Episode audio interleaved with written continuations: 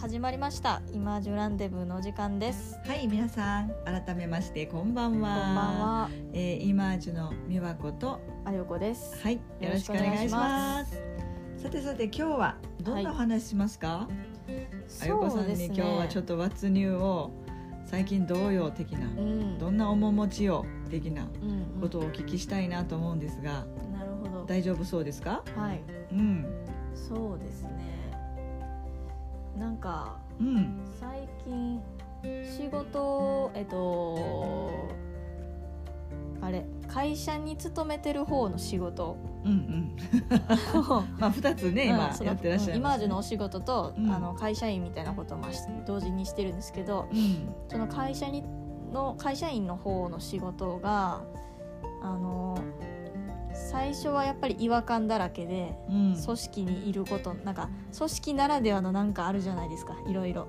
はいありますね、うん。うんうん。それがなんかいちいち突っ込んでて。自分の中で。そうそうそう。んなんでこんなことせなあかんねやろみたいなね。うん。ことずっと思って突っ込んでたのが最近あのそういうことがなくなってきたというか。すごいじゃないですか。あのまあ半分多分慣れてしまったっていうのと、半分あのあえてもうそこは抽象度高くあの本当は突っ込みどころなんだけどあえてあのもう組織に属している以上そうなんだっていう風に抽象度高く見れるようになったっていうのは半々ぐらいなんですけど、うん。いやーでもなんか意外に時が経つのは早いなみたいなことを感じたりとか、あっという間ですもんね仕事行ってたら、うん、もうなんか本当に日々毎日が駆け抜けていくからですよね。なんか1週間経つのは遅いけど1ヶ月経つの早いみたいなね、おおなるほど。うん、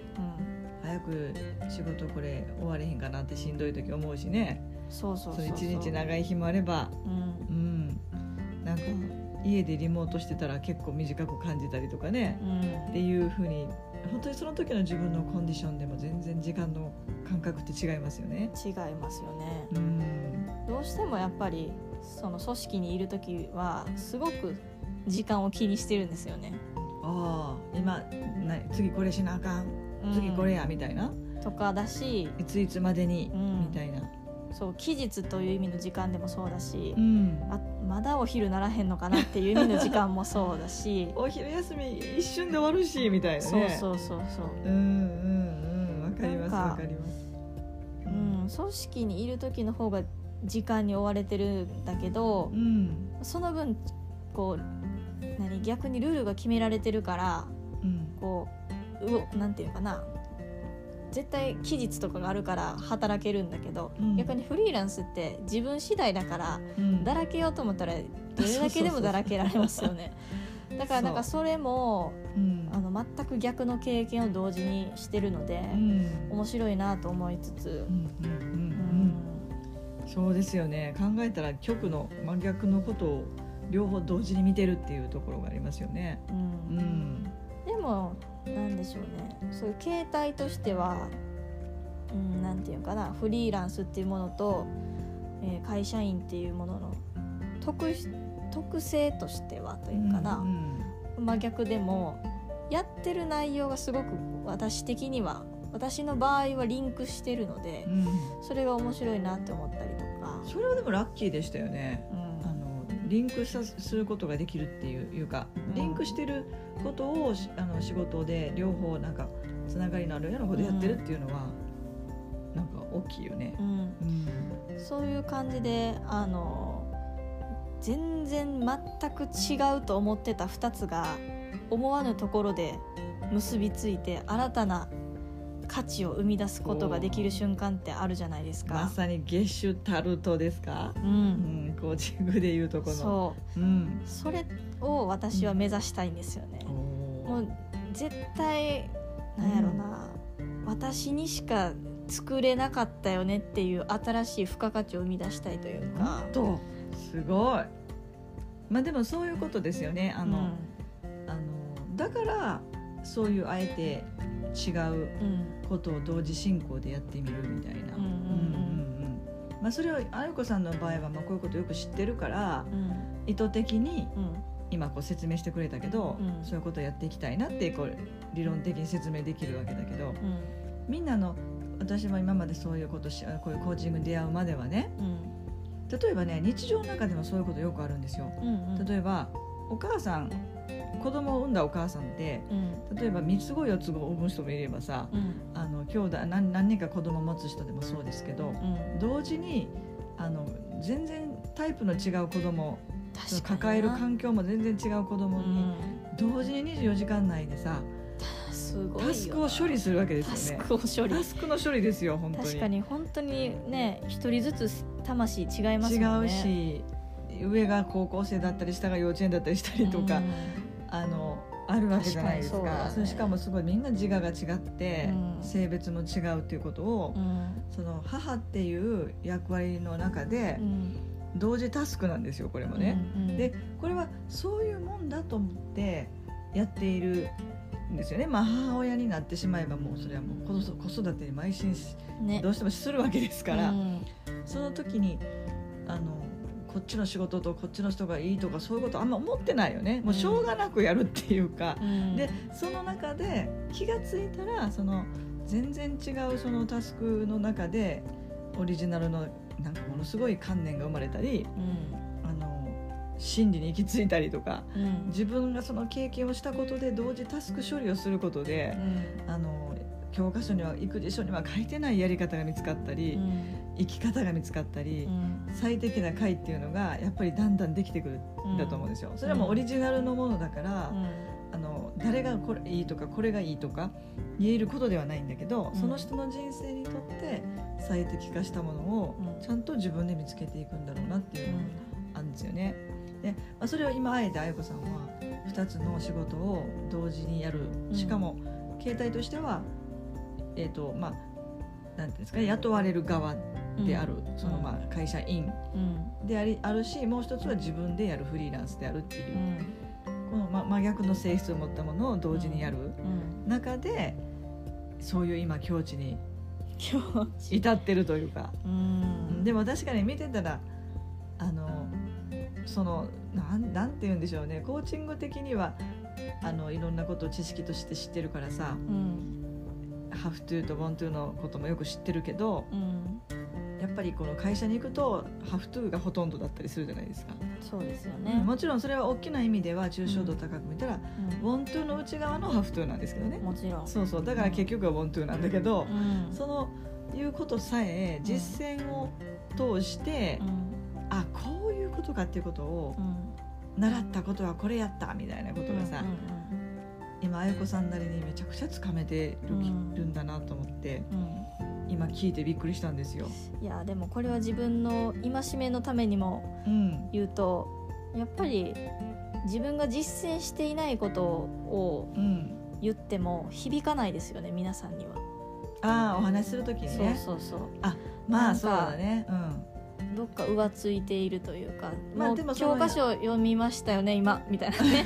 あのうん。なんか全てがそれだとやっぱり心に響かないなと思ってて。うん。ちょっとねこうなんだろうな喋り方が下手であろうが実際に自分が体験したことを言ってる時ってうん。すごく臨場感が高く伝えられると思うし。それはありますね。うん、なんか説得力も。そうそう。あの話してる側の人が体験がちゃんと持ってると臨場感が高いからうん。やっぱりエネルギーがすごく強いというかうんその臨場感空間にみんなを連れていくことができるわけですよね、うん。だからやっぱり説得力があるしうん。そのハートに入るってういうん。ことがあると思うんだけど、うん。あのまあ、そういう意味でもあやこさんは今経験をあえてこう積もう積もうとそうなんかすごいしてるのをね横で見ててねあの感じるんですよ。ううんん、なんか経験積まながみたいな。それはすごく思いますよね。ね。でもなんかある意味こう家で何にもしてなくてうんじゃあ昼寝ばっかりしてる人がうん実は何にも学んでない方実はうんそうでもなくてね、うん。うんそれはその経験を通してねうん。なんか気づくことがあるんですよね、うん。そうそう。だからどれ一つとっても無駄はないんですよね、ううん。ん、でそんな中で今あの大学生だこの間まで大学生だったあやこさんが卒業してもいろんな紆余曲折がありうん。今のこの状態に行くまでっていうのもねあやこさんななりのドラマがあったじゃないですか。はねえ。でしかもそのドラマは今どんどん続いてていうん。なんかねそこを一生懸命見て見ながらあのいつも自分に向き合ってうん。やってる姿っていうのがねすごいなと。いやありがとうございます。うん。いやこれも本当すごいよねっていうふうには思うし、まあ、それは私にもすごく刺激になりますよね。でもコーチっていうのは人を導く以前に自分とすごく向き合わされる仕事ですよね、すよ。だからもう向き合わざるを得ないというか。もうね。そあのねなかなかそんなねあのなんセルフコーチングとかよく言うけどう、ね、うん。自分で自分のことを常にってやるっていうことってさうん。理想なんですけどう、んまあ一人の人間ですからね。うん。あのすごくそれができる時とうん。ムエーってなる時とやっぱあるわけじゃないですか。いやしかもましてやね毎回言ってますけど自分のことなんて全然見えてないから。そこなんですよ。自分に対して自分が一番分かってないんだよね、うん。自分が一番こう勘違いしてるというところがすごくあるから、うん。まあ、だからこそ逆に言うと皆さんが変容する時にうん。自分だけじゃないもの自分では見えてないものをコーチがあの見えていて、うん。えー一緒にスコトーマ盲点外していきながら行こうねっていう話なんですけど、うん。自分の盲点っていうのはなかなか自分では見つけられないので。うん。そういう意味ではやっぱりね常に、まあ、こう触れ合い触れ合いこう関わり合いうん。の中でまたクライアントさんとの関係性の中で私自身私たち自身コーチのねスコトーマが外れながら同時進行でいくっていう感じなんですよね。うんなるほど。一緒に行って本当に伴走とはよく言ったもので、別にコーチが素晴らしくて先行ってるわけでは全然なくてう、ん。あの一緒に走ってる感じなんですよね。うん。うん、でお互いに無意識の領域でスコトーマ外し合ってるというか、うん。まあ、そういうことなんだなっていうことが私もやっててすごい思うわけです。あうん。のスピリチュアルな活動もやってるし、えーコーチングっていうものに特化したこのコーチもやってるわけですからはい。やっぱりそのみんなの目指す変容のお手伝いっていう意味では一緒だったとしてもうん。途中のプロセスはやっぱり違うんです。違ったりするからね。うん。あの全然ね。だからそこが、まあ、私にとってもそのあゆこさんが言うところのさ二足のわらじじゃないですけどいやすごいですよね。いやその2つの全く違ううん。そのゲシュタルトからからですねうん。自分がどんな風なものをみ導き作り出しクリエイトしていくのかっていうのはもう,、今後めちゃくちゃ楽しみやなと、ね。うん、思ってるんですよね。ううん。ん、だからなんかこうそれもこうこうやってこう今日どうやった元気どうやった会社とかっていうかさうん。何気ない日常の会話の中から今もこうやって生まれてきてる話なんですけどうん。日々なんですね。日々も毎日の日々日々日々の中でちょっとずつちょっとずつ雫がうん。落ちるようにうん。進化気づきがあるのかなと、うんいう感じがしますよね。でいつかその雫が溜まってコップいっぱいになってうん。水が溢れ出した瞬間そこで何か新しい化学反応がバーって一気にきそうそうますよね。そうですよね。自分はまずそんだけ満たされたら今度はその雫が溢れ出ると、あの自然な形で周りの人、演技にある人から始まり、まあ、クライアントさんも演技の方ですけどね。うん。に還元していくことができるんじゃないかなとうん。思うわけですよね。うん。うん、なんかものすごい今日いいこと言ってる？じゃない？いろいろなんかいろんな話できましたねうん、なんかそうそうその結局その前にああのあやこさんとのこのラジオで言ったかな。あのゴールを設定して、うん。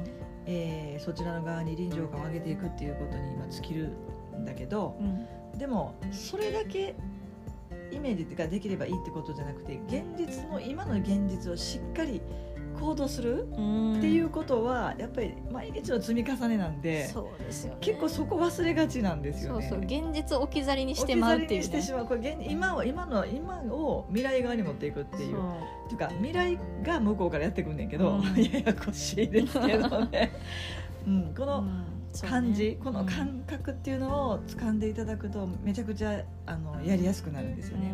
うん。だからな。そうそうそう。それそれで未来から見た自分が今あってうん今を行動するっていう。う、うん。んこの継続うん。に過ぎあのの積み重ねだよっていううん。感じなんでね、うん。この辺のことちょっと分かったような分からなくなるようなところなんでうん。あのまたあの時間見つけてねうん。あのお話できればなっていうふうには思うんですけれどもはい。いかがでしょうか？今日はなんか結構高尚なお話ができた気がして。いやあゆこさんの中からで飛び出してきたことですよそれこそ。もううん日々頑張ってる姿というかねうん。その二極化しているものを一生懸命こう統合しているあやこさんが やっぱり実践してるなと思うのでありがとうございます。みんなに何かつかつか伝わるんじゃないかなと思いますね。そうですね。うん。ありがとうございます。はい。というわけで今日もご視聴いただきありががとうございました。また次回をお楽しみにしていてください。はいありがとうございます。